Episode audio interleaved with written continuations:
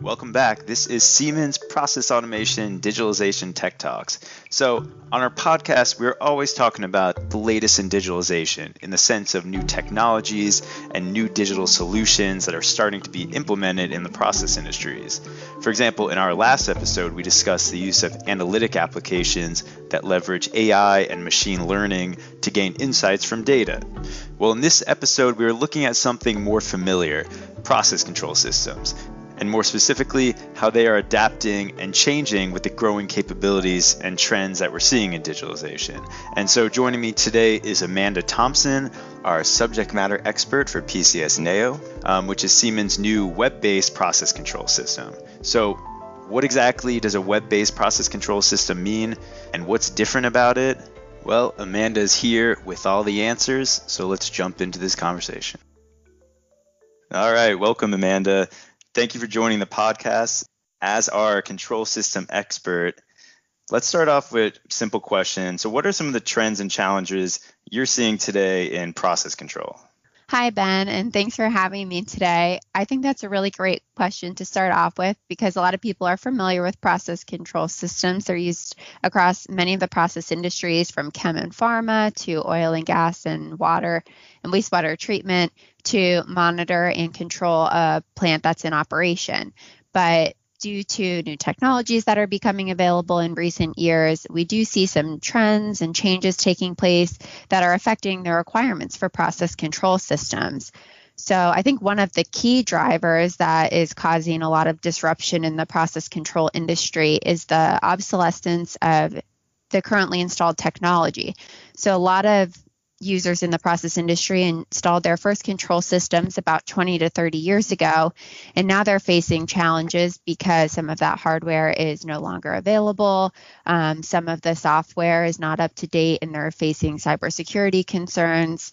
Sometimes they don't have the same knowledge at the plant sites that they had when that technology was first installed. So they are looking for what their next step is and where they're going to go in the future to upgrade or replace the systems that they currently have.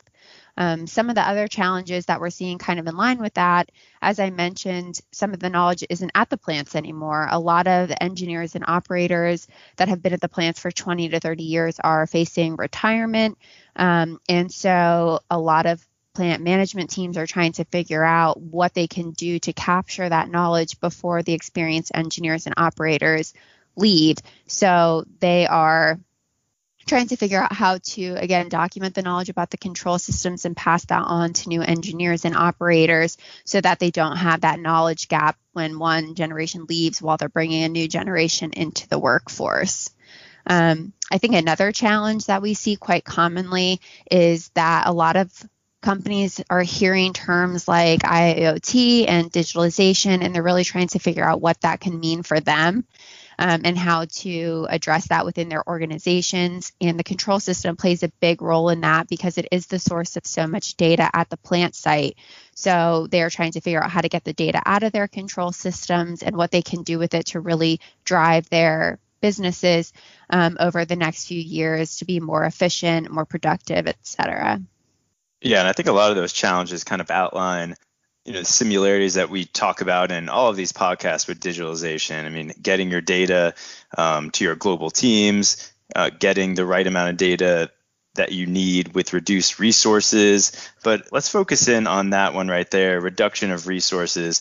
I think it's something that not only do we see a trend in general, but with COVID and things like that, people have been working from home. So there's been reduced a reduction of resources in general. So how would you say having fewer engineers or you know operation resources in general impact the customer's requirements um, for a control system yeah, that's a great question. Um, one of the things that's going to be really important as a lot of engineering and operations team have fewer resources than maybe they did in the past is that they need a control system that's going to be easy to use and easy to maintain so that they can bring new engineers and operators on board quickly.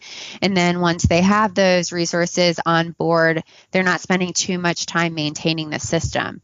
So, DCS suppliers like Siemens, for example, are looking at how we can leverage different technologies, um, such as web based technologies, to make things easier for the user. And one thing that is nice about web technologies and a control system that's based on um, web based system access is that the engineering and the operations environment of the control system can actually be accessed directly through a Google Chrome browser. Um, so this means that there is reduced installation effort when you're first putting in the control system because all the control system software and licenses are going to be centrally managed on the server level of the control system. So you just have a couple computers where you need to manage all of your licenses and software. And then on each of your workstations, where an engineer or an operator would log in to do their daily work, you don't actually need to put any software and licenses on those machines as long as they support a Google Chrome web browser. Um, they're going to be good to go. So, again, that reduces time up front because you only have to install and maintain those few server machines. Um, and then also in the future, every time you want to do an update and an upgrade, again, you're just going to have to focus on a few computers as opposed to every station in your plant. Um, it's also helpful because it makes it a lot easier to expand the system over time. So if you have a plant that adds a new process area and you need a new workstation, a new operator station added to the control room, you don't need to go and buy specific servers that meet a handful of requirements as long as you find a device, whether that's a laptop or an industrial computer, um, or really anything that fits your requirements, as long as it supports a web browser, you can use that to begin doing operations with very little additional work required to get that machine up and running. Um, so those are a couple things that control system suppliers are focused on and looking at web-based technologies to help us provide and make it easier for users to maintain their systems over the long haul without requiring a lot of resources on a regular basis. All right, yeah, that sounds a lot more flexible and a lot of great features. And so when you say a web based system, um, you automatically think of some of the different mobile technologies that we see in digitalization, whether it's um, just looking at remote process variables on your cell phone or talking to a engineer to help make repairs on a tablet or cell phone. So with web-based system, does that give you more flexibility in in that sense with your control system? Yeah, that's exactly right. So, like I was saying, as long as you have a device that supports a web browser like Google Chrome, for example, you can use that to access your operations environment of your control system.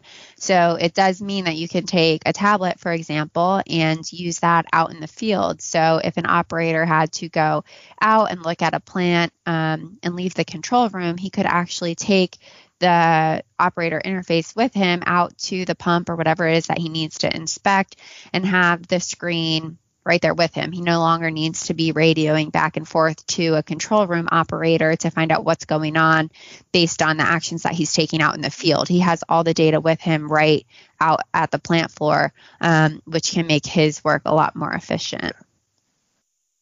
Yeah, and that's really great because all the mobile operations and mobile access you have to the control system really seems to simplify the idea of process control because you always hear about process control systems that it's extremely complicated to use and there's a um, pretty challenging learning curve to really understand that.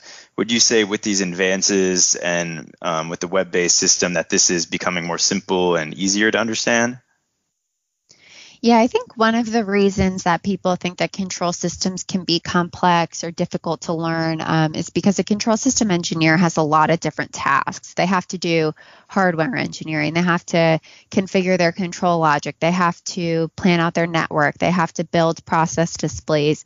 And traditionally, all of those different tasks took place in its own tool with its own user interface.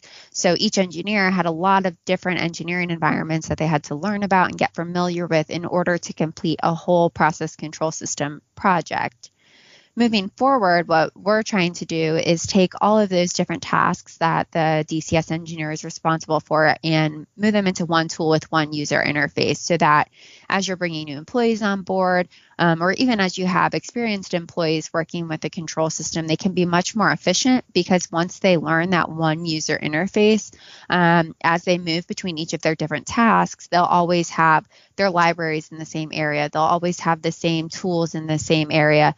They'll always navigate through things in a similar manner, um, which will make things a lot more simple and less complex because, again, they only need to learn one tool as opposed to multiple different tools. And along with that, traditionally control systems have had multiple databases. So they might have one database where they have their control logic, um, and then a different database um, in the tool that they're using to build up their process displays, which means that you have to keep your data in sync. Um, and then you also spend time transferring data back and forth. So, also moving forward, we're trying to make sure that the control system rules revolves around one single central database so that as you're making changes throughout the system, it doesn't matter what engineering environment you're working in, you're always changing that same database. So all of your data is going to be consistent um, and remain in sync throughout the entire course of the project. So that helps eliminate some of that complexity as well because you no longer have to manage transferring all that data back and forth and keeping different databases in sync. Yeah, and so that all sounds great for the the engineering team, but when you're talking about operators and you're talking about those operators with all that tribal knowledge retiring that you mentioned before, um, how can this help users quickly train these new employees and new operators? Does it really benefit that? Yeah, so I think back at the beginning, I talked a little bit about the trend towards digitalization and how a lot of control systems users are trying to figure out how the control system plays a role in becoming a more digital um, organization. And this is where really operator training comes into play because one thing that the control system can help do is provide the basis for creating a digital twin or a simulated version of your plant. So a lot of control systems are becoming much more tightly integrated with simulation platforms so that you can build up an operator training system that actually use utilizes the exact same user interface um, for the control system that they would be using in the same in the real plant. So as they work through different operating procedures um, or learn how to react to different emergency scenarios like plant startups and shutdowns or plant upsets, um, they can work in this offline version of the plant um, that was created using the control system and a simulation platform to bring new plant operators up to speed.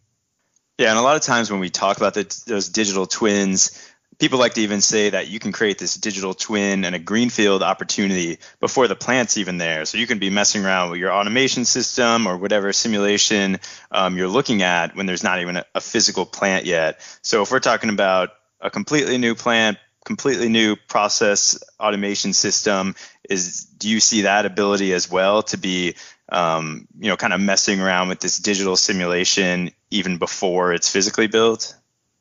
Yeah, that's a really great question because having a digital twin of your plant has use cases throughout the entire plant life cycle. So, with a greenfield plant, you can build up a digital twin and use that to do testing of your automation system. So, while the control system engineer is actually configuring the logic, they can test that out against a simulated version of your plant to make sure that all of their code is programmed correctly.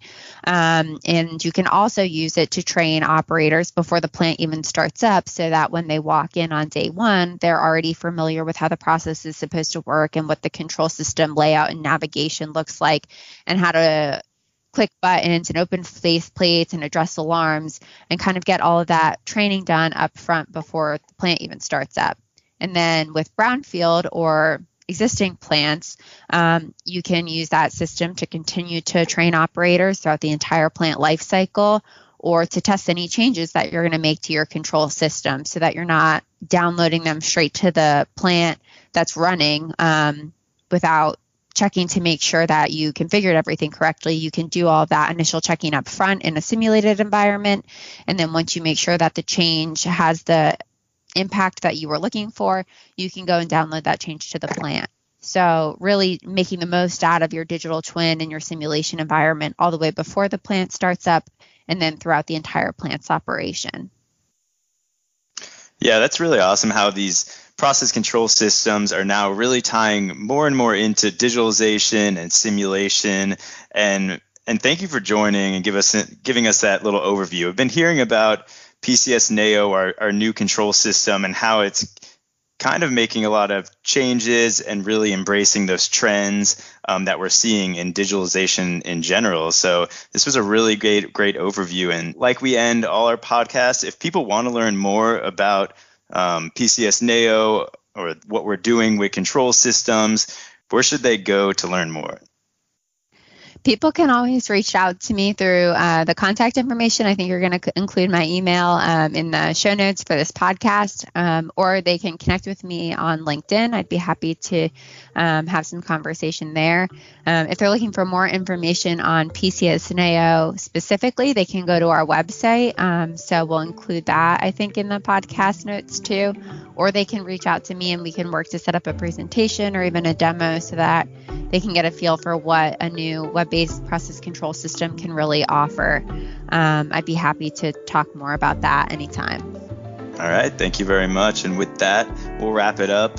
Like Amanda mentioned, her contact information and all those links will be available in the show notes. And with that, thank you for joining and thank you to everyone for listening.